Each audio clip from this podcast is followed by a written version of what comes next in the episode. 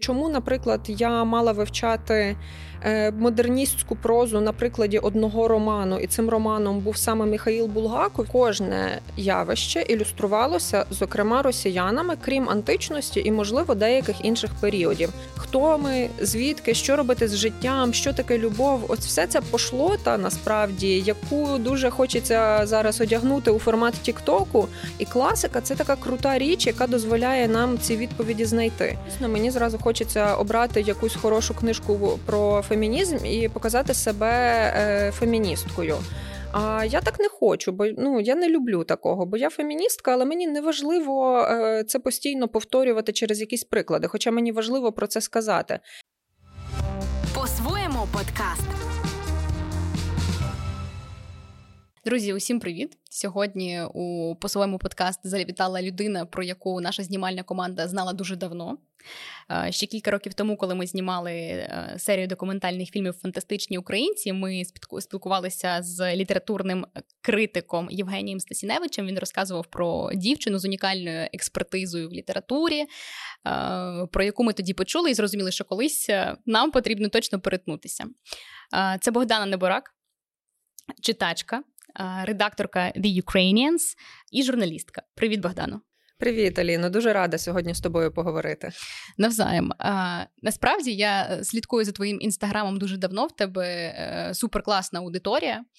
І е, мені здається, що люди, які на тебе підписані, от наш подкаст сьогодні, це теж буде така можливість відкрити, можливо, тебе з нової сторони, тому що, попри те, що я дуже багато там е, дописів і твоїх читаю, мені хочеться е, дізнатися, можливо, трішки більше про Богдану, е, яка живе, е, ну знаєш, звичайне життя. Тому що коли я читаю твої пости, в тебе такий рівень експертези. Мені здається, що ти 24 на 7 читаєш книги, е, якісь висловлювання, пишеш свою думку з цього приводу, що іноді я прям так серйозно комплексує.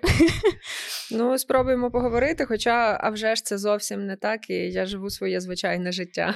Ну, Ми до до цього говорили з Богданою трішки про поділ. Виявилося, що ми сусідки живемо на вулиці Хорива. А коли ти розказала про свої якісь традиції, про те, що ходиш е, там в книжковий лев почитати, в світкави, попити, така ого, окей, трішки. Ми живемо на одному районі, Богдана веде теж звичайно, можливо, трішки богемне, але життя подільського е, такого жителя, обивателя.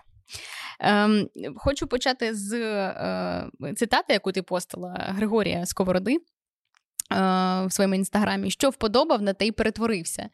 Е, і мені цікаво, що ти вподобала в дитинстві, тому що ти людина однозначно нестандартна. В якому сенсі? Е, в нас однозначно в країні, в принципі, світ так влаштований, де що відсоток людей освічених, культурних, інтелігентних, які тягнуться до чогось інтелектуального, їх зазвичай менше. І мені здається, що ми формуємось в дитинстві. І що ж тебе так сформувало в дитинстві? Що на тебе вплинуло, що ти вподобала? Щось зараз зараз ти займаєшся активною. Я б я б навіть сказала, що ти така публічна інтелектуалка, якщо дозволиш. Що на тебе так вплинуло в дитинстві? Е, я дуже люблю цю фразу сковороди. Мені вона про те, що ми можемо фільтрувати ефір навколо себе. І те, що ми обираємо, впливає на нас. І насправді дуже багато чого ми можемо обрати, а не просто бути такими фланерами на хвилях. Я думаю, що Сковорода він такий дуже про свідомість, і мені це дуже симпатичне. А якщо говорити про дитинство, ну я виростала у Львові, і я вважаю, що це дуже особливе місто для того, аби там народитися і вирости. Це велике щастя в плані естетики, певної архітектури, певного стилю життя, і у мене все це було. Е, Я думаю, що на мене дуже впливало те, що я справді з дитинства доволі багато читала. Мені це подобалося. Я була досить спокійною дитиною. І сьогодні я думаю, що я була такою спокійною через те, що у мене двоє молодших сестер, але вони з'явилися, коли мені вже було 5 і 7 років. І до п'яти з половиною років я втішалася повною увагою моєї великої родини. Навколо мене були бабусі і дідусі, багато старших людей. І насправді я думаю, що цей такий спокій він зумовлений тим, що знову ж таки були бабусі і дідусі навколо, і ти все одно переймаєш певні манери поведінки, які є, а це така певна рівновага. Тому я собі так спокійно тусила з ними, читала книжки, кудись там їздила з дідусем по його роботі. І це була нагода багато бачити, багато слухати. Водночас мене завжди слухали мої близькі, вони вели зі мною розмову на рівних, і такі речі вони точно впливають. А в тебе в родині були хтось із літераторів, можливо, або не знаю, дотичних до культурної сфери людей, тому що ти ти сказала, що багато часу проводила з дідусем умовно по роботі. Ну хтось же має тебе привчити до книги, або дитина дивиться, наприклад, та який поруч. Якщо хтось із дорослих читаєш, ти наслідуєш цю історію. Як у тебе було? Е, ну тут дуже просто. Мій батько український письменник і літературознавець. Моя мама також поетка і перекладачка, і тому в нас велика бібліотека вдома. І я просто бачила людей, які читають, і розуміла, що це нормально, читати можливо. Але також у мене була своя особиста дитяча бібліотека, дуже велика. Тоді росло видавництво Баба Галамага, і я мала абсолютно всі їхні видання. Ну, це було не так багато тоді, розумієш, це 90-ті ж все-таки, і тоді книжок виходило не настільки багато, як сьогодні, тому цю розкіш можна було собі легко дозволити. І я читала, бо я бачила, як читають довкола мене. А хто були твоїми рольовими моделями? Тому що в тінейджерстві е, в тебе є сім'я, є, наприклад, соціум, да, там школа. Все одно ти перебираєш е, якийсь досвід інших людей на себе, ну і формуєш, можливо, свої мрії або своє кар'єрне бачення в майбутньому. Чи були в тебе якісь люди, е, з української, наприклад, да, е, там сцени неважливо літературної чи якоїсь іншої, або ж е, представники е, міжнародної сцени. Чи були в тебе якісь люди, на яких ти дивилася і думала: Вау, клас, я теж виросту і буду такою? У школі точно не було. От я зараз згадувала, поки ти говорила, і я насправді згадувала іншу річ про те, як до України зайшла мас-маркет мода, і як це поміняло вигляд людей на вулицях. Тому що до того ми могли дивитися який-небудь MTV чи M1 і розуміти, що весь цей одяг, який носять молоді американці чи європейці, він нам недоступний, тому що ми можемо тільки піти кудись у магазин в кращому разі, в гіршому разі на ринок, і обрати ці наступні джинси які привезли звідкись із Туреччини. А зараз дуже багато, ну не зараз, а тоді, коли з'явилися там якісь Бершказара або що, то дуже багато речей просто стали для людей доступними. І це про моделі, це про певні тренди, які стають тобі доступними. От я чомусь пам'ятаю свій 10 клас, і коли у Львові з'явився цей великий торговий центр, як би це не було, я не знаю, не. Який ем, це був рік? Це був 2010 чи 2011 рік, десь так. Е, і це не розмова про якісь інтелектуальні взірці, але це те, що відкладається в підлітковому розумі. Бо у підлітковому віці ти хочеш одягнути класну сукню і відчувати, що ти можеш виглядати як хто-небудь там з кліпу Arctic Monkeys або що. І я пригадую, що це тоді було важливо.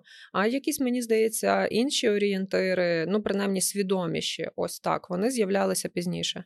Чим ти керувалася, коли ти обирала університет? Тобто, за поза подкастом ми з тобою говорили, що ти е, на бакалаврат вирішила е, залишитись у Львові, так я розумію. Чим ти керувалася, коли обирала, можливо, кар'єру, бачення, професію, чи це була більш інтуїтивна штука?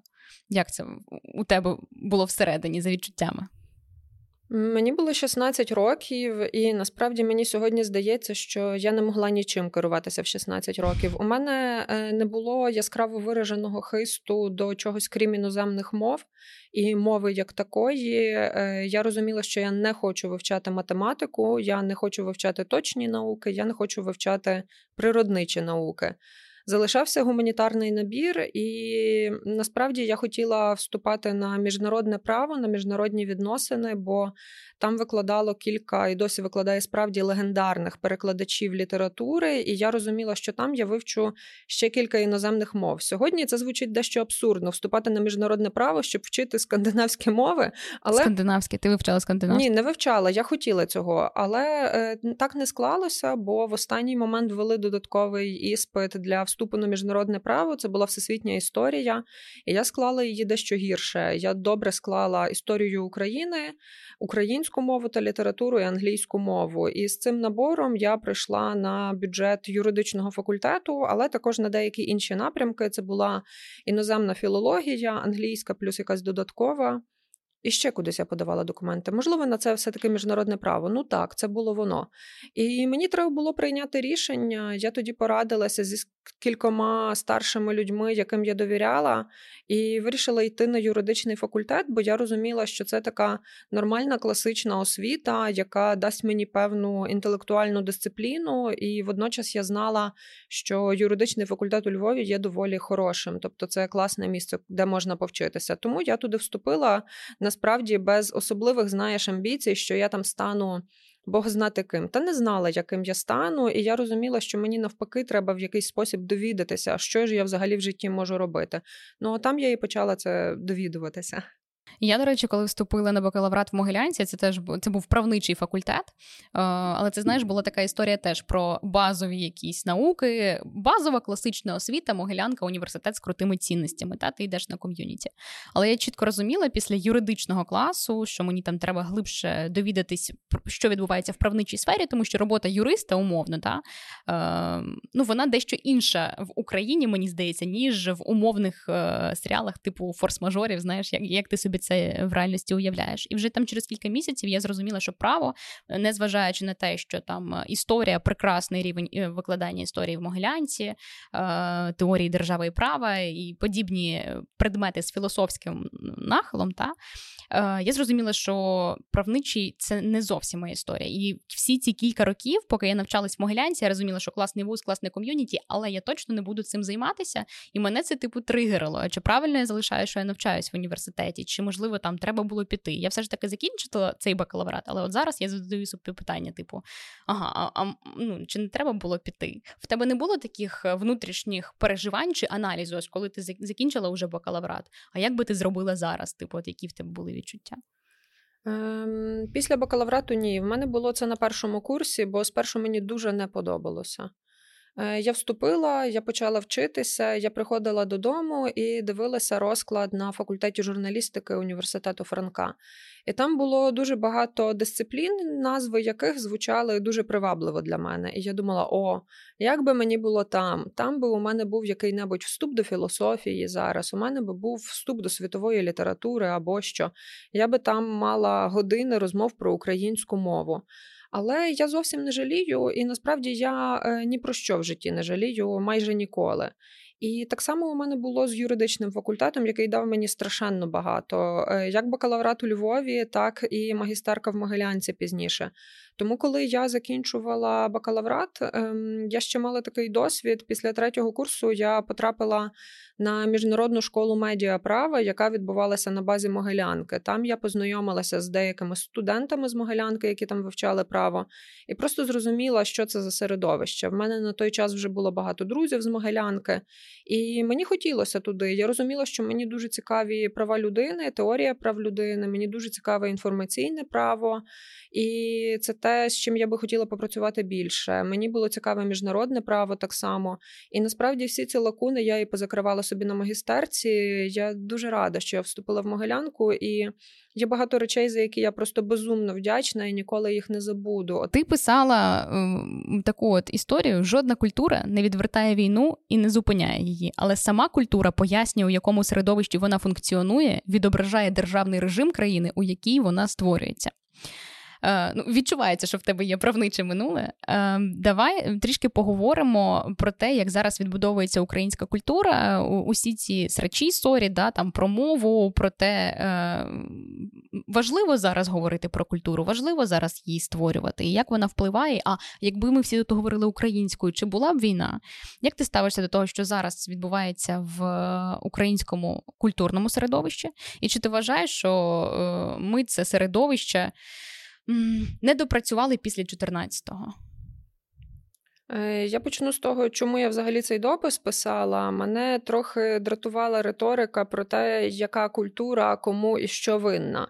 Е, бо знову ж таки культура винною бути не може. Носії цієї культури можуть бути за щось винними. І так нам підказує право, але так нам простіше і зрозуміти, як функціонує ця категорія вини.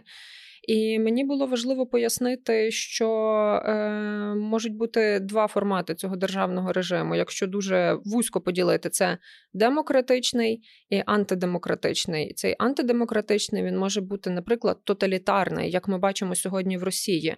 І насправді в той період я багато писала про окремі артефакти російської культури і пояснювала, як вони розказують нам про цю есенцію тоталітаризму, тому що е, загадка ж у чому?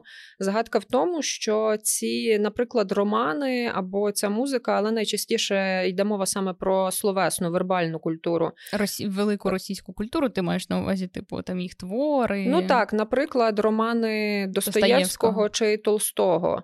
Е, вони однозначно є світовою класикою, і з точки зору історії літератури вони будуть світовою класикою. Але е, дуже цікаво те, що уже понад два століття щодо окремих авторів у випадку цих двох це понад 100-150 років, відколи вони перекладаються і стають цією частиною світового канону.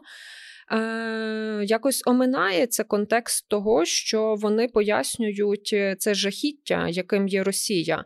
І тому мені дуже важливо було звернути увагу на те, що культура як не помагає, так і не зупиняє. Але саме культура може бути цим джерелом знань, які пояснять нам, а звідки взялось це таке зло, тому що можна безконечно називати росіян різними образливими словами, уникати називати їх росіянами, але це не допоможе нам зрозуміти, а звідки взялася Росія, якщо нам важливо, наприклад, це зрозуміти. І сьогодні це важливо розуміти не тільки експертам, а є великий запит суспільний також на таке усвідомлення. І тому мені просто хочеться, аби ця культура була перепрочитана, не для того, аби її принизити а для того, щоб ми нарешті справедливо її оцінили. І вона стала російською культурою без епітетів, без якихось, знаєш. Е, позитивних чи занадто негативних означень. Мені взагалі не хочеться тут оцінок, мені хочеться просто нормального прочитання. І це те, що мені було дуже важливо.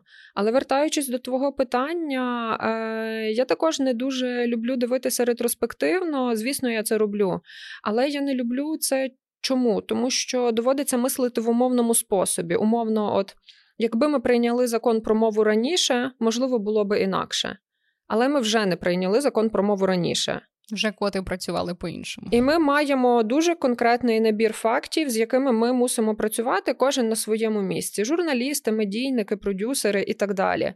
І тому я волію приймати той стан справ, який є зараз, і з огляду на це вирішувати свої дії в майбутньому, тому що майбутнє це єдиний простір, де я можу щось змінити. Звісно, я можу змінити певне прочитання минулого також, і це дуже важливо. Це те, що ми теж сьогодні робимо. Але я не можу змінити те, що вже трапилося. От якщо є факти, я їх не поміняю. Цим займаються росіяни, українці не міняють факти. Про перепрочитати твори цікава твоя позиція. Дуже багато, звісно, після початку повномасштабного вторгнення е, почалось. Почали лунати думки про те, аби взагалі прибрати, наприклад, програму там з прочитання російської літератури в школах, чи там ну повністю кенселити російську культуру. Ти як ставишся до цього? Як гадаєш, потрібно все ж таки залишити е, в рамках світової класики, да, там до того ж е, Достоєвського Толстого і дозволити школярам читати? Чи потрібно е, прибрати, забути і взагалі е, російських авторів ніколи не згадувати? Е, я тут покладаюся на думки інших експертів. І, наприклад, Ростислав Семків він в інтерв'ю Мирославі Барчук дуже класному про шкільну програму розказує про те, що у радянському союзі на теренах радянського союзу німецька література, а саме Гете, з'явився тільки в 60-х роках. Тобто, Друга світова закінчується в 45-му, тільки у 60-х з'являється знову німецький класичний автор у програмі. Це один приклад. Е, другий приклад, який мені теж дуже подобається, професорка Віра Агеєва багато говорить про російську літературу, і вона говорить, що її мають вивчати спеціалісти зараз, спеціалісти в рукавичках. І російську літературу е, мають вивчати, наприклад, на міжнародних відносинах на політології. Русистика має стати осередком не захоплення певними російськими авторами, а можливістю зрозуміти, а чому ж росіяни стали такими. Бо насправді російська література дає відповіді на всі ці питання. Просто ці відповіді ніхто не хотів чути. А щодо школи, ну мені здається, що у нас є дуже багато авторів недопредставлених або не представлених у шкільній програмі. І чому, наприклад, я мала вивчати е, модерністську прозу на прикладі одного роману, і цим романом був саме Михаїл Булгаков, сьогодні для мене є абсолютно.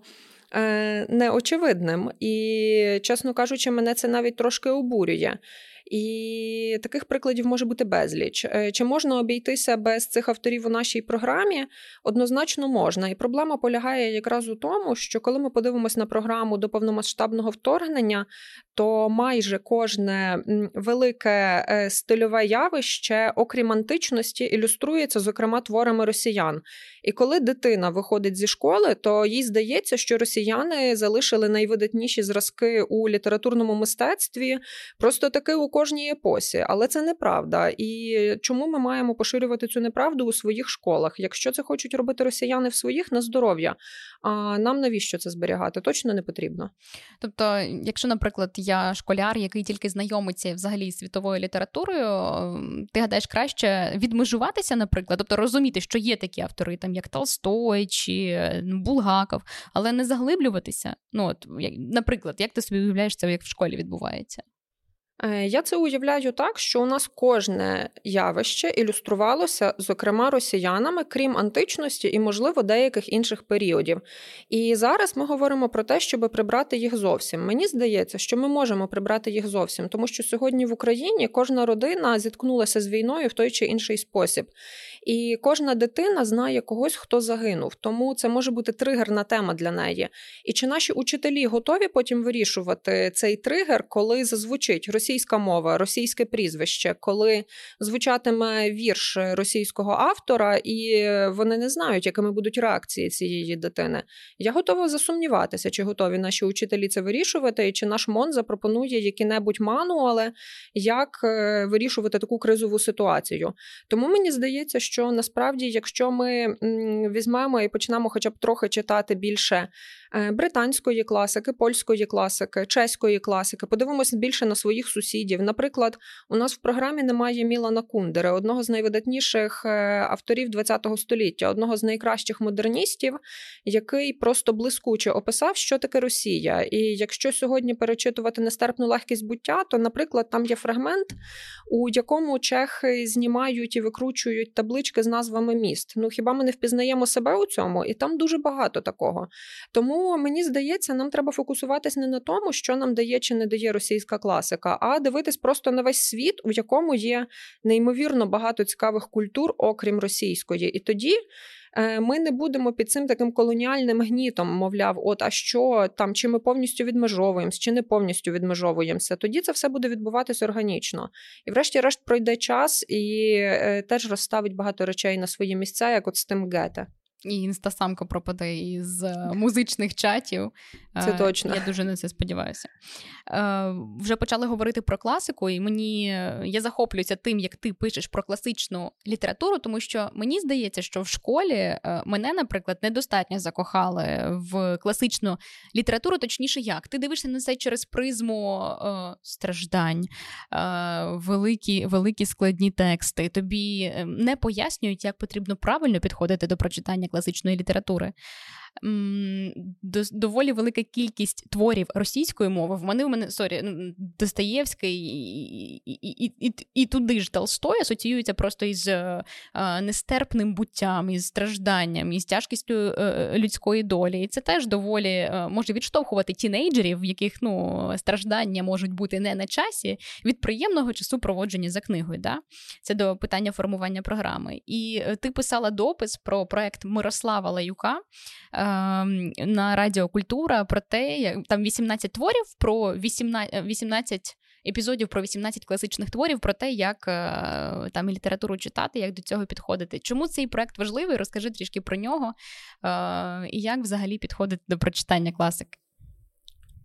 Е, я думаю, що у шкільному віці взагалі складно класику читати, тому що, от, припустімо, читаємо ми Шекспіра, і будьмо відверті, ми не маємо особливого життєвого досвіду, коли ми читаємо Шекспіра у школі.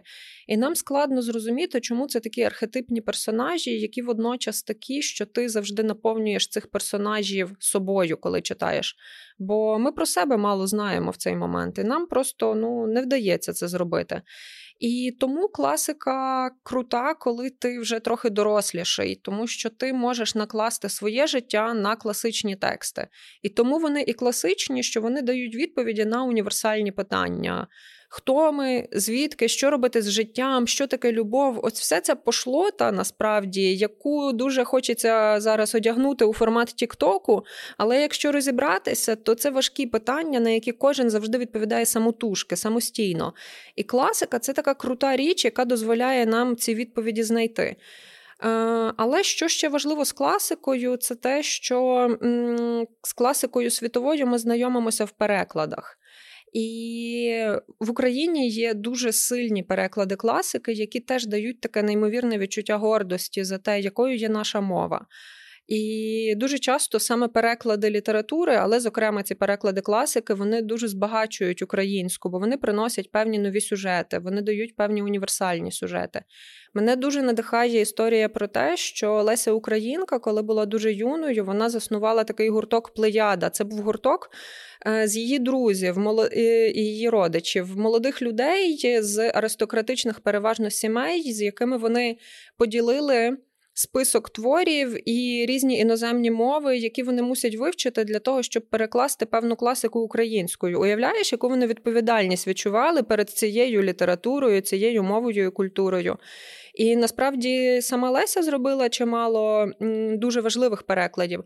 Але що важливо, вона принесла ці сюжети до України. І пізніше, наприклад, деякі сюжети вона зовсім по-новому уже опрацювала в своїй драматургії. Переклади класики важливі ще й тому, що вони роблять нас поєднаними з усім світом. І таким чином ми не стаємо такими феноменами, річчю у собі, а ми стаємо поєднаними з іншими країнами, з іншими культурами, з інтелектуальними думками цілого світу.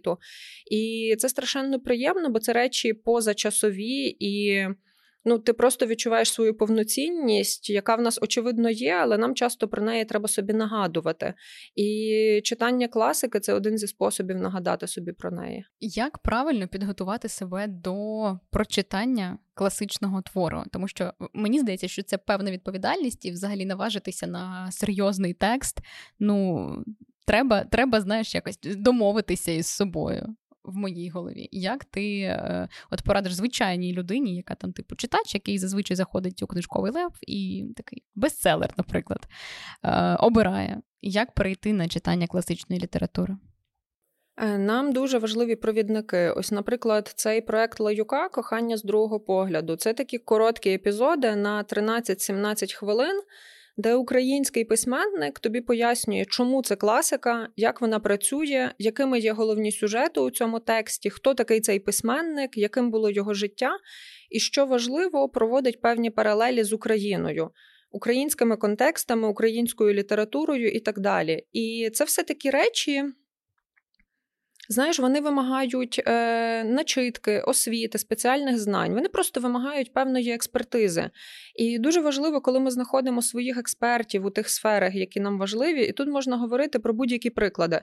Приклад літератури це так само зона, де потрібні експерти, які тобі не просто щось рекламують, які не просто показують щось, е, за що вони отримали гроші, а які розказують тобі про речі дійсно важливі і роблять це актуально, роблять це у сучасному контексті контексті. І я думаю, нам дуже важливо мати таких людей дороговказів у мистецтві, зокрема, бо вони можуть зняти дуже багато цих таких, знаєш, навіть колоніальних блоків, коли залишаються якісь такі стереотипи про свою культуру чи свою країну, і от вони так клац, і все, їх немає. І цей проект він такий, е, мені здається. Які ти можеш назвати головні твори е, класичні твого життя, які змінили, наприклад, е, тебе як жінку сексистське, по сексистськи звучить запитання, але я маю на увазі, ем, можливо, змінилися, змінилося світосприйняття твоє чи погляд на ем, буття жінки в цьому світі. Я думаю, що кожна справді хороша книжка, як і кожен хороший мистецький твір, він такий, що ти виходиш трошки інакшим з нього, ніж ти у нього зайшла. І отак, щоб я сказала, що я кудись зайшла і вийшла справжньою жінкою, ну ні, такого не було, звісно. Ну, Не класичний твір, ну друга стать, можливо, знаєш, там книжка або, або якісь е, важливі канони, які ти почула, ну, умовно. Е, не можу так сказати, бо дуже багато речей поєднується. От, наприклад, ти кажеш друга стать, і звісно, мені зразу хочеться обрати якусь хорошу книжку про фемінізм і показати себе е, феміністкою.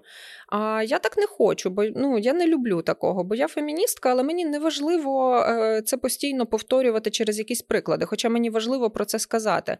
І я розумію, що з одного боку я можу говорити, наприклад, про книжку Соломії Павличко, про яку я дуже часто згадую, дискурс модернізму в українській літературі, яка мені подобається з багатьох причин, але передовсім через Е, вільний і прозорий голос, який там є в Соломії Павличко. З іншого боку, я згадую свого дідуся і те, як він в дитинстві до мене ставився, і Е, я при ньому завжди відчувала себе дуже такою, знаєш, дівчинкою-дівчинкою. Водночас він був людиною, яка мені пояснювала всі ці базові речі про те, що ти не повинна ні від кого нічого вимагати, ти повинна вміти влаштувати своє життя і знати, що тобі до душі. І от як тут бути? От де мені вибрати між е, Симоною де Бовуар і моїм рідним дідусем, умовно. Ну і це, і це присутнє, і це, і це впливало. І напевне дідусь повпливав все таки більше, тому що він був раніше. От Тому таких творів немає, але є просто твори, які дійсно вражали на певному етапі або щось мені пояснили. Хоча я тут ставлюсь, мені здається, до творів мистецтва як до зустрічей з окремими людьми. От іноді тобі щастить поговорити з кимось. Я журналістка, я часто беру інтерв'ю, це мій профіль. І іноді. Ти береш інтерв'ю в людини і отримуєш справді дуже несподіване знання, ось те, що називають інсайтом. І ти такий ось клацнуло, там зійшлося щось. І так само у мене буває з книжками, знаєш, але тут ніколи не вгадаєш заздалегідь. Як почалася історія з подкастом наразі без назви? Я так розумію, що е, ви об'єдналися з подругою, але от як прийшла ця ідея, що ви мали на меті, і е, якої підготовки вимагає кожен випуск? Е, ми з Настею давно хотіли спільний подкаст насправді про культуру. Нам дуже цікаво говорити про культуру як стиль життя і шукати різні підходи до цього. І правду кажучи, ми готували цей подкаст раніше. Ми не знали, що це буде, як він називатиметься, і ми хотіли зробити епізод десь навколо 8 березня 2022 року. Тоді мав вийти новий фільм Альмодовара Мати. Тоді мав вийти якраз чи вже вийшов новий роман Салі Руні, і нам було словом про що поговорити. І... Куди ти дівся світом і прекрасний? Так, так, ось да. з блакитною обкладинкою. Але почалось повномасштабне вторгнення, і нам було не до подкастів. Е, я була тоді у Львові. В нас є редакція The Ukrainians у Львові. Настя була в Івано-Франківську, і періодично ми просто зізвонювались по фейстайму для того, щоб не здуріти і поговорити про якісь іще речі, про хоча б якісь враження, які в нас виникають. І час минав, пройшов певний час, і наприкінці березня ми подумали: слухай, а може з цих розмов можна спробувати зробити подкаст? І було дуже круто, тому що ми одразу написали нашому керівнику аудіонапрямку Дімі Пальчикову, Діма, привіт! Я завжди пам'ятатиму те, як ти підтримав цей проект. Е, і сказали: слухай, в нас є ідея, вона супер сира, треба з нею попрацювати. Діма блискучий продюсер. Підключилась також наша продюсерка Вікторія Лаврененко. І ми зняли пілот, який нам страшенно не сподобався, який нікуди не пішов. Хоча нам спершу здавалося, що він вау, супер. Е, потім е, ми врахували всі похибки, проговорили це з нашими продюсерами.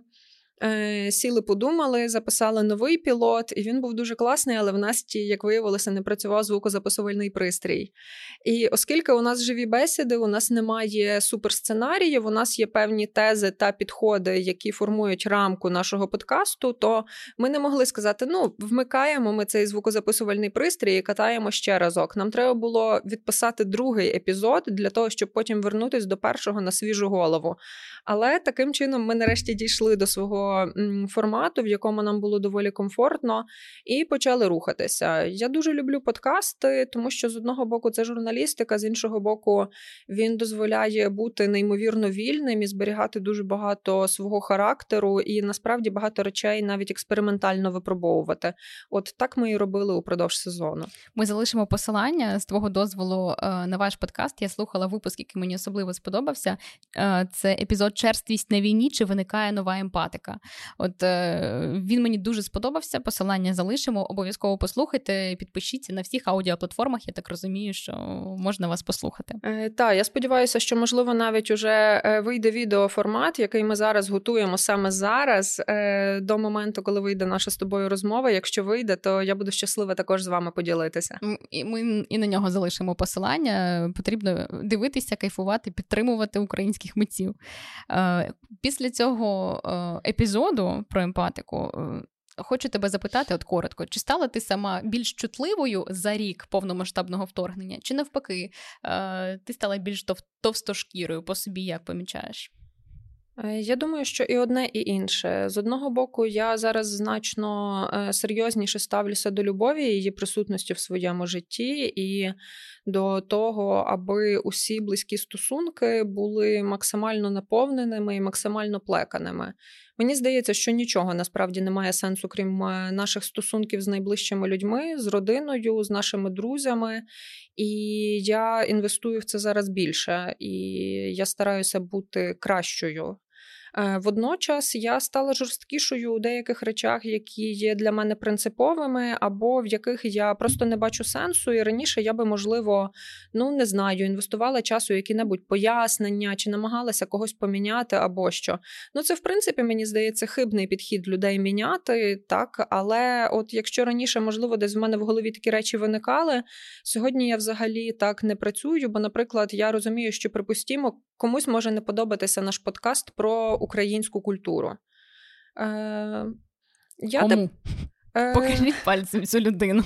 Я вважаю, що це не мої проблеми. От в чому справа. Раніше я би могла цим тривожитися і думати, а що зробити, щоб задовільнити ширшу аудиторію і так далі. Зараз я розумію, що найважливішою є моя пряма цільова, для якої такі речі важливі, для якої важливі е, такі медіапродукти, які я роблю. І я розумію, що вона може зростати і розширюватися, але працювати зі скептиками, які хочуть піднімати брову і вести цю розмову розмову, ну, мовляв, це дуже так собі або що, але ну ти е, можеш мені пояснити, чому це класно. Е, Я зрозуміла, що це не має жодного сенсу. Раніше я дуже часто працювала з такими людьми, бо я працювала, е, зокрема, в сфері культурної дипломатії з українською літературою, і мені неоднократно дозводилося пояснювати, чому українська література варта уваги. І до повномасштабного вторгнення іноді я робила це навіть в Україні. Сьогодні для мене це на рідкість непристойне питання. Е, я його більше не чую е, приватно, але раніше я чула таке питання. І розумію, що сьогодні я б ніколи уже не давала на нього відповідь. Якщо людина ставить питання таким чином, то чи важлива українська культура чи о, українська література, чи варта вона уваги? Е, чи варта вона уваги, або Перекладі. чи варта вона уваги на фоні чогось іншого? Е, сьогодні ці питання мені геть не цікаві. Бо якщо, наприклад, це професійна розмова і з моєї роботи не зрозуміло, що я вважаю, що вона варта уваги, то навіщо мені продовжувати цю бесіду? Сказала класну тезу про те, що ну, зараз би ти там не стала виховувати людину. У мене є внутрішня дилема, можна сказати. Я дуже засмучуюсь, коли чую російську мову в публічному просторі. Я розумію, що ті люди, які приходять на українську, це шлях, вони молодці, вони на це відважились. Це вихід із зони комфорту, це відмова від ностальгії за собою колишнім і таке інше. Клас. Але коли я приходжу на тому ж подолі в умовний сільпо або зоомагазин, і я чую, що звертаються до мене російські російською, а потім, після моєї відповіді українською, навіть не роблять зусиль для того, щоб перейти на українську мову, мене це тригерить. З іншого боку, я думаю, а чому що я зараз пояснювати, наводити 10 тисяч аргументів на користь того, щоб людина почала говорити там українською, окрім того, що там можу просто запитати. Е, Як казала е, наша прекрасна Даша, яка нас сьогодні фарбувала, я просто е, кажу: а чи є сервіс українською мовою? Не всі люди на це реагують, до речі, не всі після цього переходять на українську. Ти як чиниш в таких випадках? Е, насправді, після повномасштабного вторгнення зі мною такі ситуації е, стали відбуватися значно рідше, і навіть зараз я тобі не згадаю конкретного прикладу. Пощастило. Е, можливо, але я пам'ятаю, як за два дні до вторгнення ми з моєю подругою сиділи в закладі, який ми любимо на золотих воротах, і офіціант уперто звертався до нас російською. І я в якийсь момент його спитала: кажу: слухайте, а ми ж так схожі на росіянок, що ви так вперто це робите? Е, він дуже збентежився і після цього почав різко говорити українською.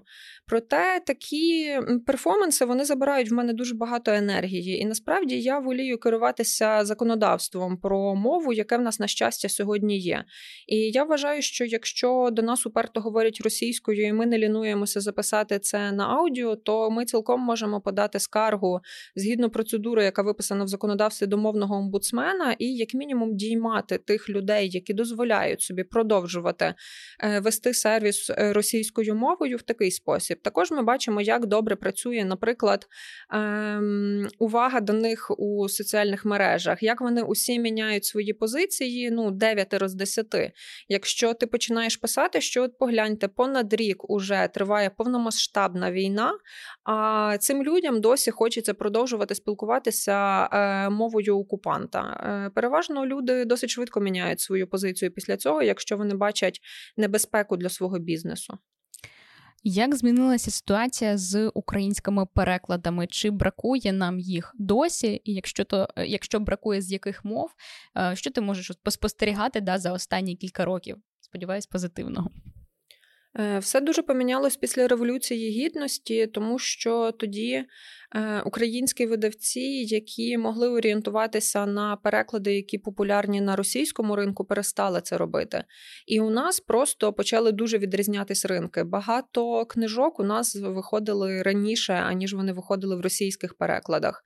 І це просто хороша динаміка, це було супер, і це зберігається, бо це показує певну незалежність і те, що ти орієнтуєшся на свого споживача, на свого читача, а не міркуєш про те, що якомусь абстрактному мешканцю якогось абстрактного регіону не існуючого, щось може сподобатись, бо важливо, що читатимуть українці тут і зараз. Скільки книжок на місяць ти зазвичай читаєш? Складно сказати, бо я не женуся за цифрами ніколи, і мені здається, що не має бути жодного насильства у читанні, тому буває дуже по-різному. Водночас є книжки, до яких я припустімо повертаюся по роботі або просто читаю по роботі, і я дуже часто їх навіть не вношу в якісь свої там переліки. А ти ведеш списки? Мені дуже важко зі списками. Я колись вела гудріт, кинула це робити. Потім в мене було кілька років, коли я в інстаграмі писала відгуки на кожну художню книжку, яку я прочитала. Але це теж було певне насильство. І оскільки інстаграм це не моя робота, то я собі дозволила цього не робити. І зараз я завела собі такий тред у Твіттері, де я нумерую просто, хоча б щоб записати, яку я книжку прочитала, але я вже декілька книжок не записала. От договоримо з тобою, зроблю це, бо шкода. Там е, такі, знаєш, я пишу іноді по два речення, якісь суперемоційні, але це теж якась, знаєш, ну моя примха така, що я можу дозволити собі написати щось таке, ну зовсім е, якесь кокетство, от скажімо. Слухай, а можна ми домовимось, е, попросимо тебе, щоб ти дала нам умовно список із кількох книг, які ти радиш, які ти прочитала там за останній рік і хотіла б поділитись там з аудиторією. Без проблем, задоволенням. А що таке перше? Ти можеш згадати за останні кілька місяців е, важливого або цікавого, що на тебе вплинуло? Е, напевно, е, Майк Йогансен. Я нарешті прочитала е, його роман Подорожі ученого доктора Леонардо та його майбутньої коханки прекрасної Альчести у Слобожанську Швейцарію. Е, така назва. Е, прекрасний, дуже грайливий хуліганський роман, е, дуже веселий, дуже кічовий і просто велика втіха читати його. Він нещодавно був дуже гарно перевиданий. І я люблю прозу Юрія Андруховича і Йогансен це такий автор, і ти його читаєш і розумієш, чому в українській літературі є Юрій Андрухович. Це про певне таке наступництво, зовсім не про подібність, а про те, що хтось комусь, наче передає естафету. Мені, як людині, яка працює з цією літературою, це супер подобається, бо я відчуваю зв'язки між поколіннями, між епохами і так далі.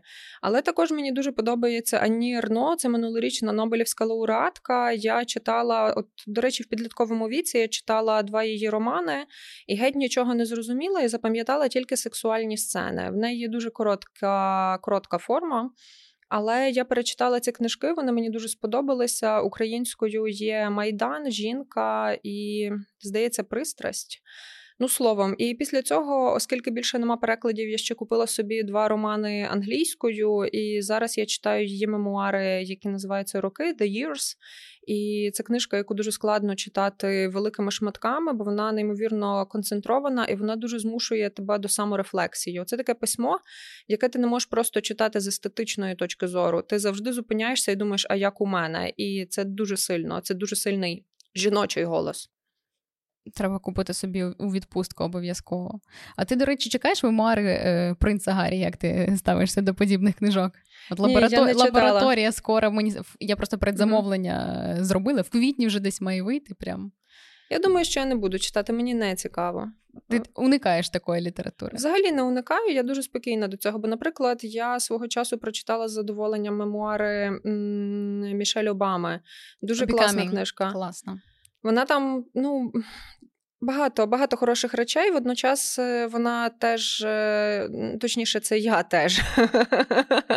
Вона працювала в з інформ... не з інформаційним, а з правом інтелектуальної власності. Я довгий час думала, що я можу працювати в праві інтелектуальної власності, і мене якось багато речей там дуже торкало. Плюс дуже цікаво дивитися, як вона пише про расову сегрегацію і, в принципі, проблеми е, чорношкірих у Сполучених Штатах. Е, а ще мені дуже сподобався розділ про те, як виглядає передвиборча гонка в Америці. Вона дуже багато якихось інсайдів відкриває, і просто багато чогось такого суперлюдського там є, теплого, жіночого е, в позитивному значенні, тобто якогось особистого становлення, виховання дітей, багато дуже відвертих речей про стосунки з її чоловіком. І я думаю, це цінно. Мені, до речі, дуже її подкаст сподобався.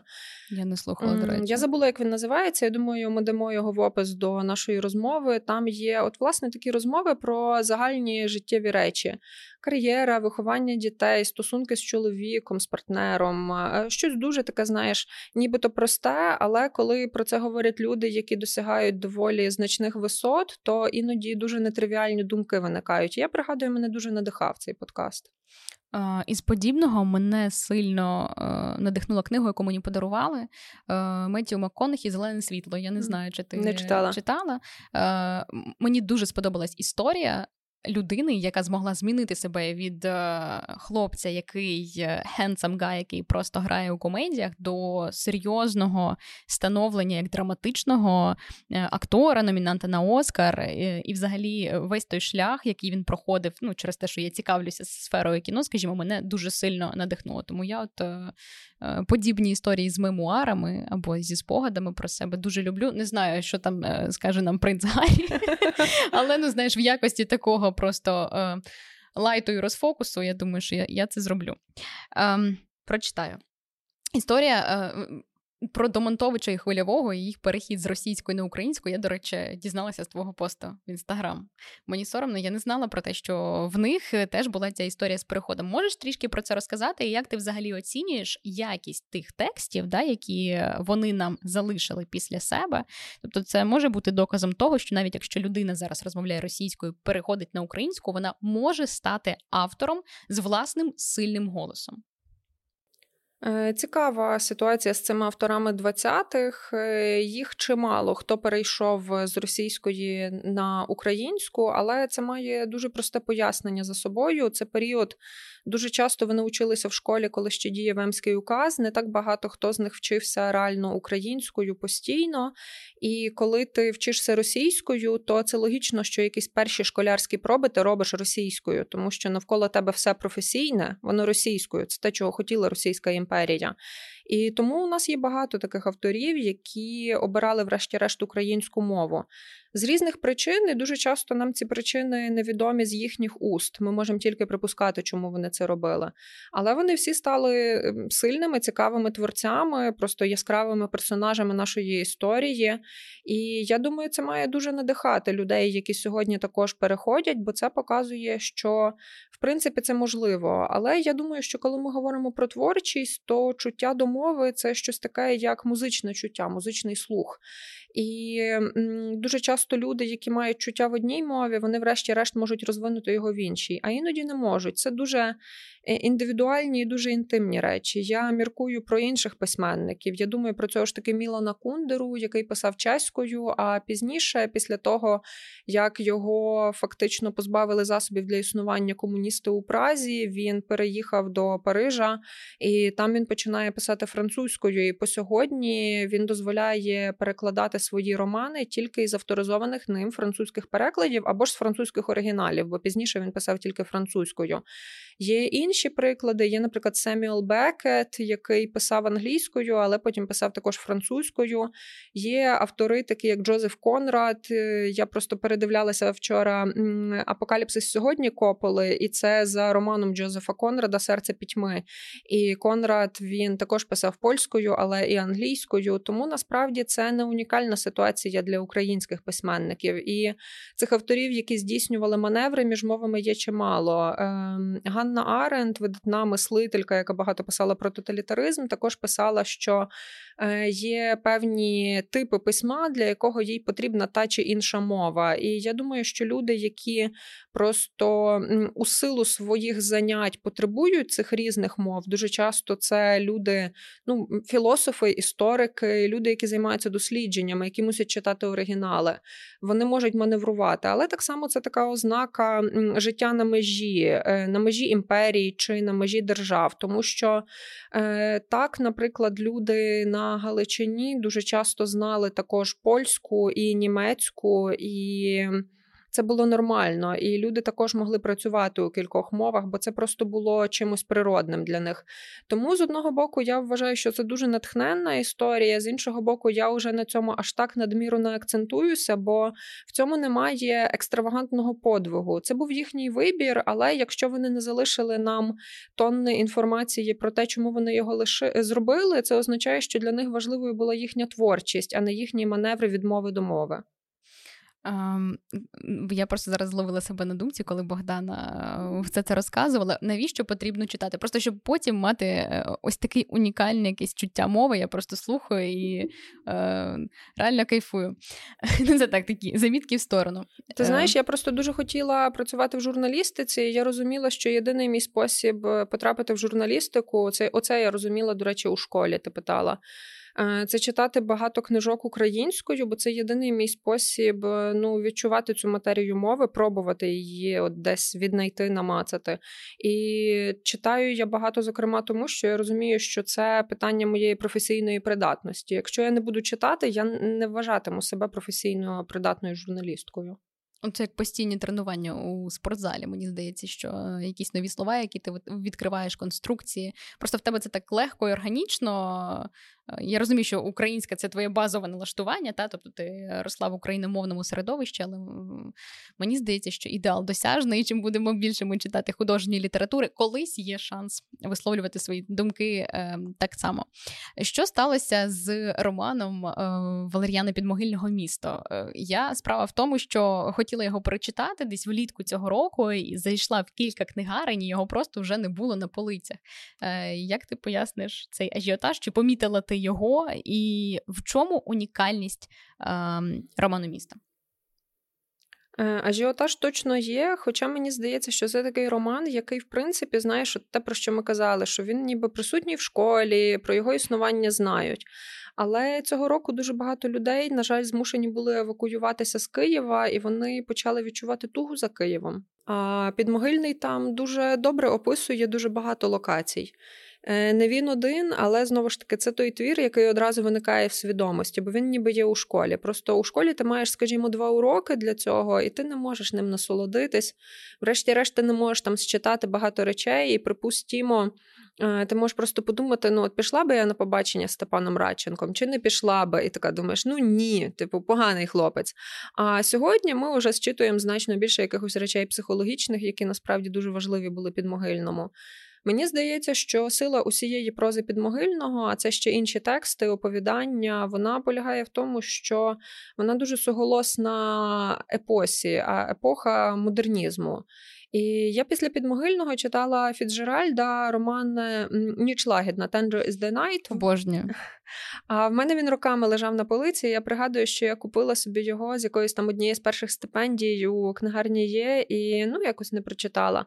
І він мені дуже суголосний підмогильному, його настроям, його поглядом на особистостей.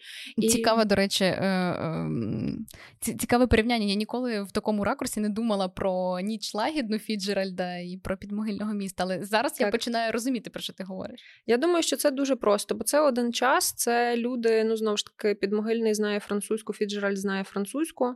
Е, це люди, які читають Фройда і цікавляться Фройдом, і яким цікаво розуміти міжлюдські стосунки, як вони міняються на зламі століть після великих потрясінь. Вони відповідають на одні і ті самі питання, просто різними сюжетами.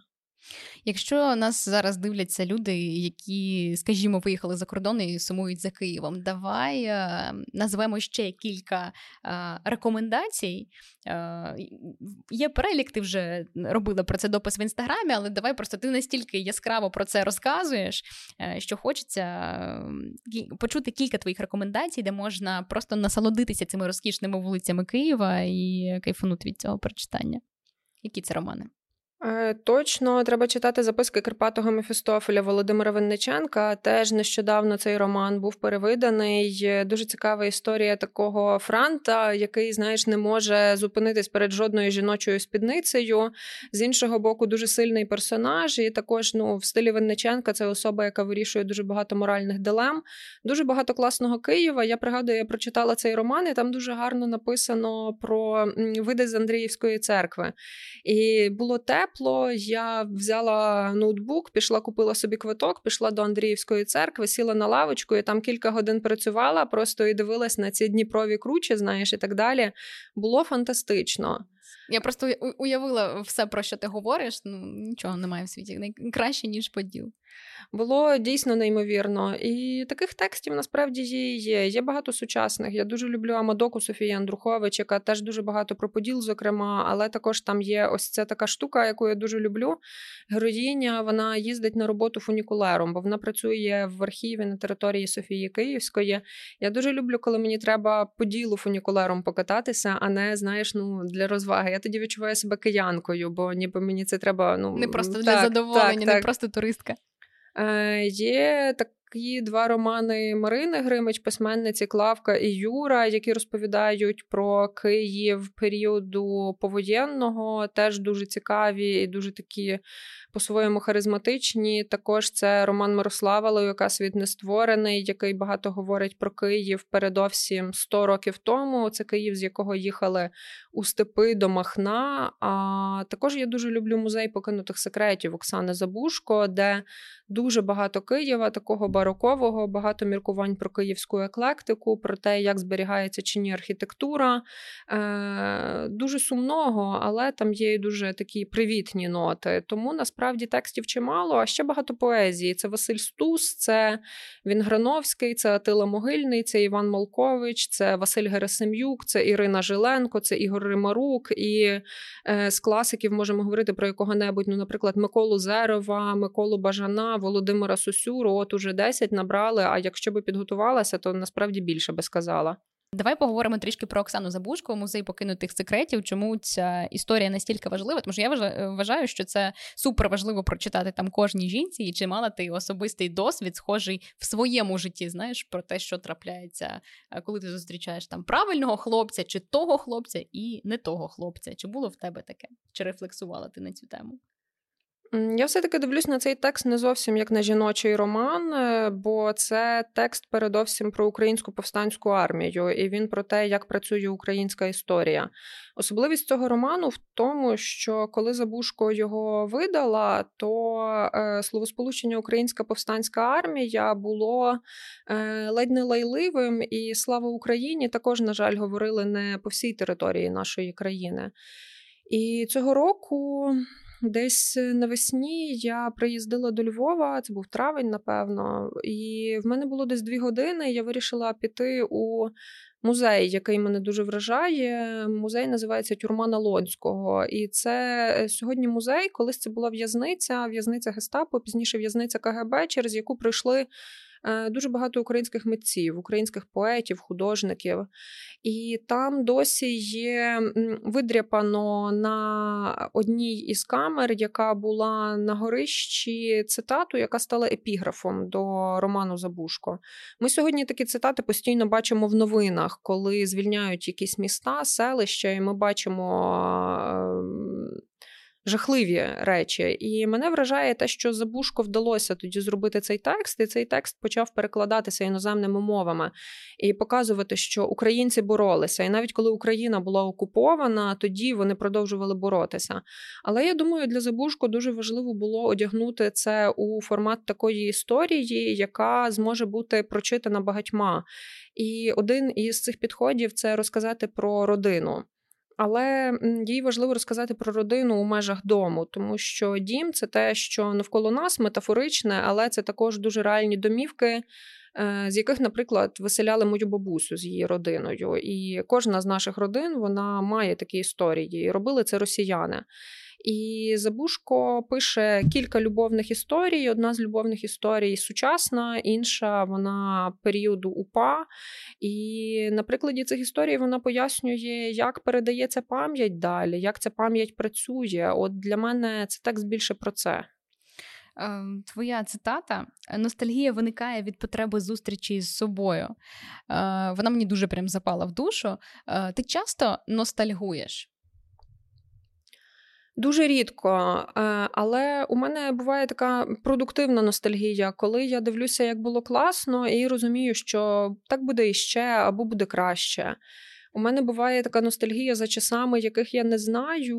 Е, і, наприклад, українські 20-ті. це дуже важкий період, тому що української держави немає. Але це дуже плідний період, це авангард, це крута література, це кінематограф, це дуже сильні автори, дуже цікаві. І коли я читаю спогади про них, попри те, що я знаю, що з ними станеться далі, з більшістю з них, я все одно маю це відчуття такої ностальгії, яка мене мотивує. Мені хочеться якісь їхні історії сьогодні розказувати, сьогодні передавати далі, просто відкривати навіть для себе, бо це страшенно мене надихає. Тому, в принципі, напевне, я ностальгую, тому що коли я читаю того ж таки Винниченка, я ж думаю про той Київ, яким він ходив. Знаєш, і це якийсь трошки інший Київ. Але я ціную той, який маю сьогодні, тому що він ну, він мій, а отже, для мене він кращий. А, Що ти більше любиш? Який кінотеатр? Жовтень чи планету кіно? Е, жовтень, бо мені до нього ближче. Е, ну, ти знаєш, є теж до жовтня ближче, але мені здається, жовтень це там для артхаусних якихось mm-hmm. історій, тому що в них чудова артхаусна програма. Але якщо якийсь блокбастер, то це планета кіно. Ну, це комфортніше. Але вчора була новина про те, що можливо знову відкриють Київ. Mm-hmm. І я дуже просто fingers crossed, так. А, Але здається, потрібно, щоб зробили реновацію, там ремонт, а і потім його зможуть відкрити. Я думаю, що це точно не швидко і не просто, але це для мене був якийсь такий дуже стильний, класний простір, дуже ну київський, от справді. Будемо сподіватися, що він до нас повернеться. А, Давай е, поговоримо трішки про кіно. Що ти любиш дивитися? Кого ти любиш із українських авторів, режисерів, або які картини ти вважаєш вагомими, притомними, е, і на противагу якісь е, зарубіжні фільми? Е, я не дуже сильно в кінематографі і, на жаль, дивлюся не так багато. Я часто передивляюся якісь фільми. От є якісь настрої, є якісь флери, які мене надихають, які мені подобаються. Я можу повертатись до них. Наприклад, е, з зарубіжного кіно я дуже люблю французьку нову хвилю. Мені дуже близькі Годарі Трюфо і вся ця естетика навколо них. Мені дуже подобається ця така поезія буденності. У них поезія щоденного життя, простих ситуацій, зйомки з руки і так далі. Я дуже люблю Пауло Сорентіно, і мені дуже подобається теж естетика зовсім іншого типу в його фільмах. З одного боку, це якась дійсно велика краса, як він говорить. З іншого боку, там немає відчуття, що люди, наприклад, відкрили м, свіжу пачку з сорочкою, щоб одягнути героя у таку, знаєш, новісіньку сорочку. Тобто я веду до того, що там є там життя. Органічно, органічно так, це все Так, воно все супер гарне. І це така Італія, ну вона дуже гарна, пристрасна у нього. А з українського кіно мені страшенно цікаво спостерігати за нашим молодим новим кіно. І от я просто не дочекаюсь, коли в квітні буде в прокаті Люксембург, Люксембург, Лукіча і курганний агрегат. Там м. Але... А ти слухаєш, до речі, курганний агрегат? Так, я була на їхніх концертах Клас. і насправді хочу іще. Це це дуже багато знімає внутрішніх якихось е, теж е, напружень. Наріман Алієв? Е, люблю, звісно, це мій друг хороший, і я дуже ціную його погляд на світ, дуже чекаю його наступних картин. Мені дуже дуже подобається додому, і я просто переконана, що він запропонує ще е, не один хороший фільм. Але насправді в нас можна перелічувати. Я дуже люблю Наталку Ворожбит і її... погані дороги. Зокрема, але мені також подобаються п'єси, які я бачила в театрі. Я насправді театр більше люблю ніж кіно. Що можеш порадити, до речі, із п'єс? Тому що зараз е, почали знову відкриватися е, театри, відроджуватися театральне життя. На що сходити? Е, зараз є багато справді прем'єр. Я рекомендую піти на царя Едіпа у постановці Петросяна в театрі на Подолі. Е, також, до речі, раджу Петросянову Касандру, взагалі дуже сильний режисер. У нас багато молодих театральних цікавих режисерів. Раджу також Івана Уривського, теж є його нові класичні постановки в театрі Франка. От думаю, на що ще я таке ходила нещодавно. Отак зараз випадає з голови, але в принципі ем, ці точно рекомендую. Я думаю, що у нас е, залишиться такий доволі притомний список рекомендацій театральних, книжкових посилання. Е, буде що е, глядачам і слухачам попрацювати. І останнє запитання до того, як почалось повномасштабне вторгнення, цей подкаст ми задумували як надихаюча історія, да, тому що людина дивиться, може себе асоціювати із героєм героями, які до нас приходять. І ми усім ставили запитання: ем, який головний вибір твого життя? Ти колись над ним задумувалася, який це був вибір в твоєму житті? Найвирішальніший? Не знаю, не знаю. Е, можливо, він був, а може він ще попереду. Я думаю, що насправді для мене важливий був вибір вибирати, тобто дозволити собі міняти щось у своєму житті. Е, іти з певних робіт, казати, що мені щось не подобається або навпаки подобається, могти вирішувати в своєму житті. Бо дуже часто ми не дозволяємо собі приймати рішення, і нам здається, що вибір це щось таке, е, це можуть робити люди з телека або з екрану. А насправді ми всі можемо вибирати для себе, вибирати те, що нам важливе, нам комфортне, і це навіть не питання комфорту, це питання внутрішнього задоволення і цілісності. І коли ми починаємо починаємо довідуватись, що нам приносить цю цілісність, і вибираємо на користь цієї цілісності, тоді я думаю, якість життя дуже сильно зростає. Так, тому що багато говорили з тобою сьогодні про різні романи, але найважливіший роман це роман із собою. Треба дозволити собі вибирати. Богдану, дуже дякую, що сьогодні до нас завітала. Це була супер приємна, цікава і надихаюча розмова, після якої хочеться знаєш, е, закутатися в ковдру, сісти, почитати, тим паче є з чого вибрати. До нас приходила Богдана Неборак, читачка, редакторка The Ukrainians, журналістка. Дякую тобі. Е, дякую, Аліно. Дійсно, буває іноді, так знаєш, не просто сісти і годину говорити про себе, але е, тут у вас було досить комфортно. Дякую. До нових зустрічей. Будемо До чекати. зустрічі. По-своєму подкаст.